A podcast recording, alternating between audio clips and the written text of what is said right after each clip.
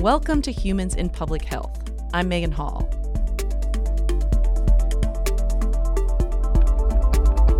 In the past few years, the field of public health has become more visible than ever before, but it's always played a crucial role in our daily lives. Each month, we talk to people who make this work possible. Today, Francesca Beaudoin, an addiction medicine specialist, emergency medicine physician, and epidemiologist who spends part of her week at the nation's first mobile unit for treating patients with opioid use disorder. Francesca has been on the front lines of the opioid crisis for most of her career. She says she saw it early on during her residency as an ER doctor. And right in that time was when it was the peak of opioid prescribing. She says opioids were everywhere. And she was already seeing the negative effects of this overprescribing in the ER. I was watching people come in, both trying to obtain opioid medications for an underlying opioid use disorder, but also people with ill treated pain. But no one really knew what was coming.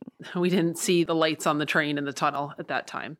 Soon they did over time it transitioned from a you know prescription opioid epidemic to illicit opioids fentanyl and analogs. That started to really take off in the late 2010s 2017 and beyond Earlier in her career, Francesca planned to focus on pain management, exploring alternatives to opioids. But as the crisis got bigger, she decided to make a change. Because of what I saw every day working in, in the emergency departments, my focus shifted toward the existing crisis, the opioid epidemic, since last year, she's cared for patients affected by that crisis at the Mobile Outreach Unit in Woonsocket. It's actually an opioid treatment program, and it's working out of an RV, a recreational vehicle, like a big van, and to reach people that might not otherwise have access to addiction treatment. Francesca was the first physician to work at the mobile unit.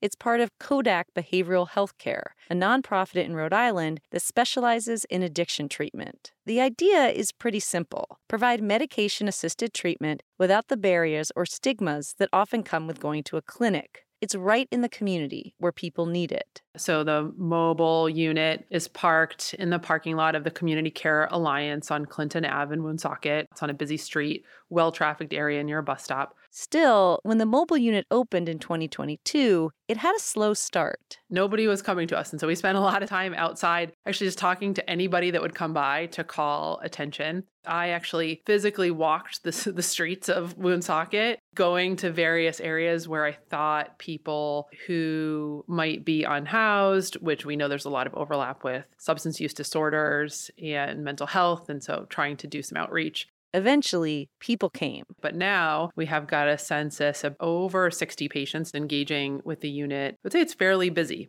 A few weeks ago, we went to visit the mobile unit. Standing in the parking lot was a new patient. I'm Mary. I live in Rhode Island, and I've been in um, recovery for a couple years. When a new patient like Mary comes to the mobile unit, she meets the team, shares her history, gets an exam, and updates her treatment plan. Then she can get a prescription, counseling, and even connections to other resources. This all happens in an area a few dozen feet in length without even scheduling an appointment. Being able to walk right up to that door and say, I need help, that's amazing. At first glance, the mobile unit looks like an everyday camper. It has shades of teal and the CODAC logo. Outside, Mary is the only one waiting. Inside, there's a lot packed in. A counseling room that can squeeze in four people, a long bench where people can wait, a bathroom, a small desk for charting, a security system, snacks. We have a fridge, it's got some water and currently some boost in it, and an area for dispensing medications like methadone. Every nook and cranny has a function, each part clicking in neatly with the next.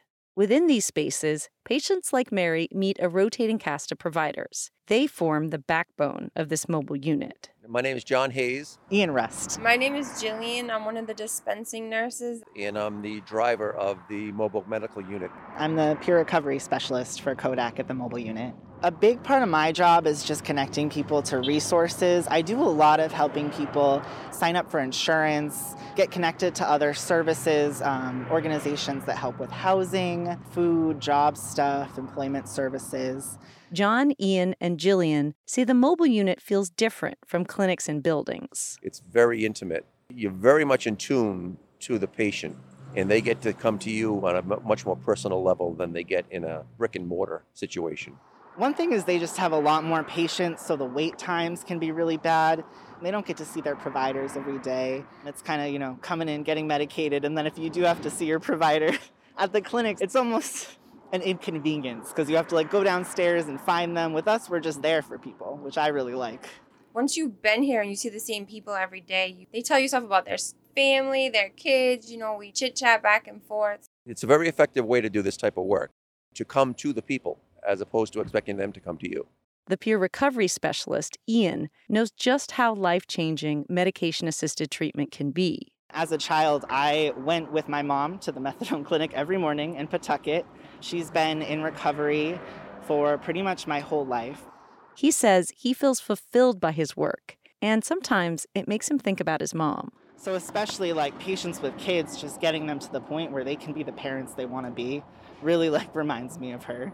But the launch of the mobile unit in Woonsocket hasn't been without speed bumps. It's kind of this whole not in my neighborhood thing that people don't want methadone clinics, opioid treatment programs near them. I think of the main CODAC location on Huntington Ave. It's next to a junkyard, next to a train track, next to the highway. There's nothing else around it. The city of Woonsocket tried to get the mobile unit to leave. It even gave them a cease and desist order. It argued that the RV violated zoning laws. But the unit never left. Things are moving in a positive direction. I have had conversations with the mayor of Woonsocket, Mayor Baldelli Hunt, and I feel that she is an advocate for patients suffering from opioid use disorders and sees the crisis in her city. And so I think there is a commitment there to help solve this problem and recognition that the mobile unit is one way to do that. Francesca says that a clinic on wheels provides a lot of flexibility. You don't have to overcome the hurdles of finding a building in a place where the community is going to approve the building. We can also examine where there's gaps in care and put a unit in that location. And then, one last thing the fact that this unit is on wheels, once it doesn't have methadone on it, it can serve to do other mobile medical outreach. And so it can have a dual purpose. It's no wonder that similar units are being rolled out in other parts of the country. A place where I think we need to go is to actually evaluate this unit. Is it effective? If it is, how do we do it better? How do we get it out to the areas that need it? What's the next iteration? And really marrying the research with the clinical and public health practice. Luckily, Francesca is in a perfect position to do that kind of analysis with her colleagues at the School of Public Health. Francesca Beaudoin is the chair of epidemiology at the Brown University School of Public Health and an emergency medicine physician. Humans in Public Health is a monthly podcast brought to you by Brown University School of Public Health. This episode was produced by Tino Della Merced. I'm Megan Hall. Talk to you next month.